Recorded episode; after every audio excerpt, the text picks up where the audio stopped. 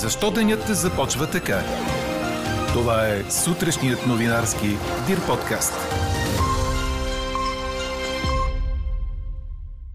Защото при почти напълно преброени бюлетини 6 партии влизат в 45-то Народно събрание. България взе още един медал от Европейското първенство в Москва. А може би защото холивудският продуцент Харви Лайнстин обжалва присъдата си от 23 години затвора за сексуална агресия. Не било спазено правото му на защита. Говори Дирбеге. Добро утро, аз съм Елза Тодорова. Чуйте подкаст новините тази сутрин на 6 април.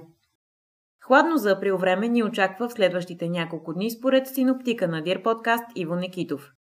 През деня облачността ще се увеличи в южните, а по-късно и в източните райони ще завали дъжд. В Дунавската равнина ще се появи и усили вятър от северозапад. Дневните температури ще са от 11 до 16 градуса. В 45-то Народно събрание влизат 6 партии според междинните прогнозни данни от обработените до момента секционни протоколи след вота в неделя.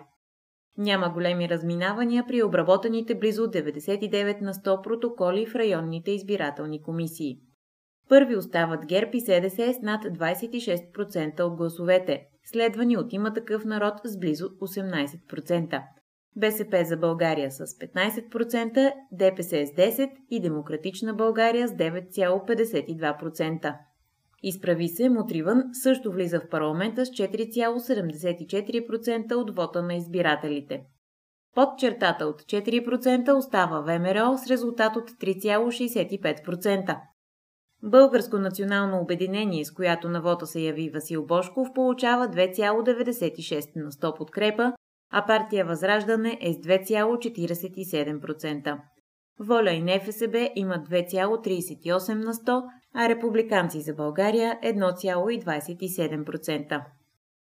Всички формации в Народното събрание и партиите, получили поне 1% от гласовете на парламентарния вод, получават финансиране от държавата. Според приятия бюджет за 2021 година сумата е 8 лева на получен глас на година. Според Дневник това ще рече, че ГЕРБ и СДС ще вземат над 6 милиона лева на година, има такъв народ поне 4 милиона лева, а БСП за България 3 милиона и половина. Субсидията за демократична България ще е около 2 милиона, а за изправи се мутривън над 1 милион. 24 часа пък отбелязва, че изборната надпредвара за укриващия се извън страната Васил Бошков приключва без депутати, но с правото на няколко десетки хиляди лева субсидия. На 4 април бизнесменът поиска касиране на изборите. А според Financial Times процесът на съставяне на кабинет в България ще отнеме време и са възможни нови избори. Евентуалното забавяне може да попречи на страната да получи нов транш от възстановителния фонд на Европейския съюз и да осуети плановете и да се присъедини към еврозоната през 2024, както и към Шенгенското пространство за свободно движение, отбелязва авторитетния британски економически ежедневник. И още след изборни штрихи. Според заключенията на международните наблюдатели от мисията на Организацията за сигурност и сътрудничество в Европа, са използвани държавни ресурси от управляващата партия в предизборната кампания и ограничено медийно отразяване на всички кандидати. Наблюдателите, цитирани от БНР, отчитат трудностите, които пандемията създава за организиране на вота и подкрепят въвеждането на машинното гласуване, макар да отбелязват провала му в определени изборни секции. Наблюдателите изразяват сериозно притеснение за медийната зависимост и автоцензурата и посочват, че правителствените разходи непосредствено преди изборите са дали несправедливо преимущество на управляващата партия. 3860 са новите случаи на коронавирус у нас за последното денонощие. 20% са положителните проби от направени над 19 000 теста. В болница са над 10 400 души, починали са 197. Като излекувани през изминалото денонощие са отчетени близо 3000 души, а вакцинирани са 6479. С втора доза вече са над 100 000 българи. руският опозиционер Алексей Навални, който излежава присъда в поправителна колония, е преместен в медико-санитарно отделение с симптоми на респираторно заболяване, съобщава руският вестник Известия. Направен му е тест за коронавирус и в момента е под наблюдение на медици. Резултатът се очаква. По-рано опозиционерът се оплака, че има висока температура и кашлица, като по думите му трима от общо 15 души в затворническото му отделение са хоспитализирани с туберкулоза. Арестуваха 10 адмирали от резерва в Турция след отворено писмо. Те са сочени за лидери на група от 104 пенсионирани висши офицери от бойния флот, които са подписали отворено писмо срещу планове на президента Реджеп Ердоган да изгради Истанбулски канал, 45-километрова водна връзка между Черно и Мраморно море, подобна на Панамския и Суетския канал. В писмото адмиралите от резерва заявяват, че построяването на такъв канал предполага Турция да денонсира конвенция от 1936 година, с която се регулира преминаването на военни кораби през Босфора и Дърданелите и се гарантира свободното преминаване на плавателни съдове в мирно време. От президентския дворец в Анкара сравниха писмото на адмиралите с опит за преврат.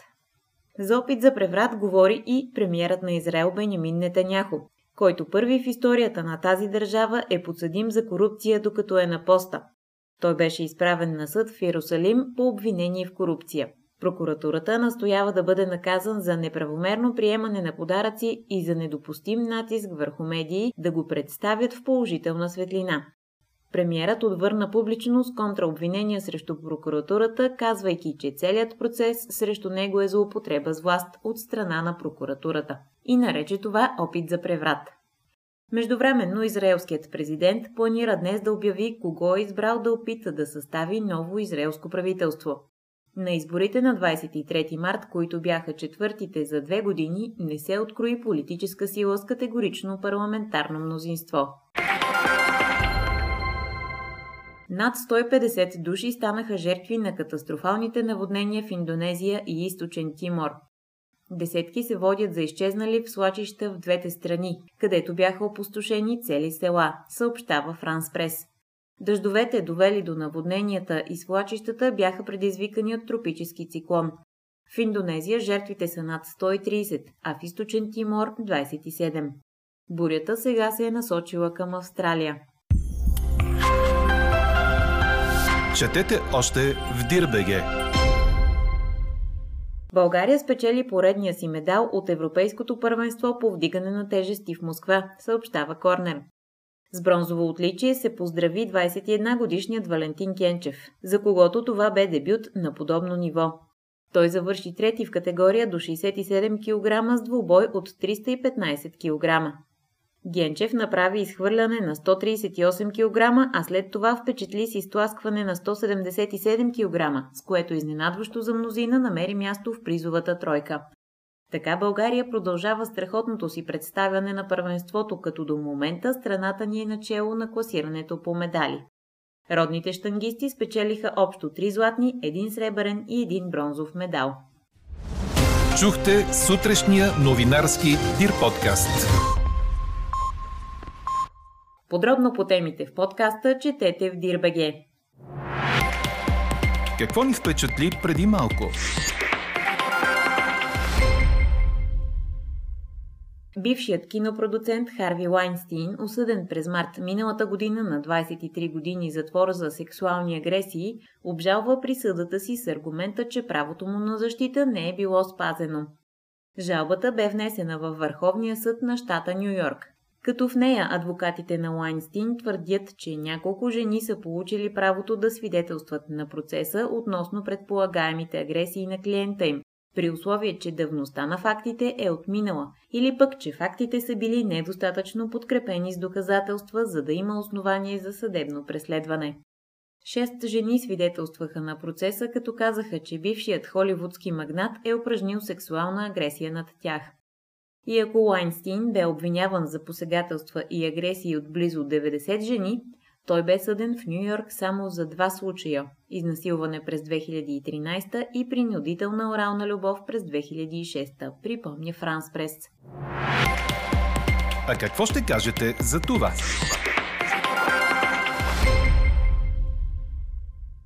...1050 пешеходци са глобени с фиш за неправилно пресичане в София само за януари и февруари тази година. За цялата изминала година санкционираните са 3223. Ако тенденцията от първите два месеца на 2021 продължи, то в края на годината глобените пешеходци може да са над 12 000. Това казват пред 24 часа от пътна полиция към столичната дирекция на МВР. Всеки ден около 20 столичани отнасят фиш за това, че пресичат опасно. В тази връзка ви питаме. Пресичате неправилно. Знаете ли колко ще платите? Гласувайте и коментирайте по темата в страницата на подкаста. Най-интересните ваши мнения ще цитираме в обедния новинарски подкаст точно в 12. А ако желаете лично да споделите мнение по темата, да изпратите новина или да предложите идея, пишете ни на email podcastnews.dirbg, като оставите име и телефон за обратна връзка. Слушайте още, гледайте повече и четете всичко в Дирбеге.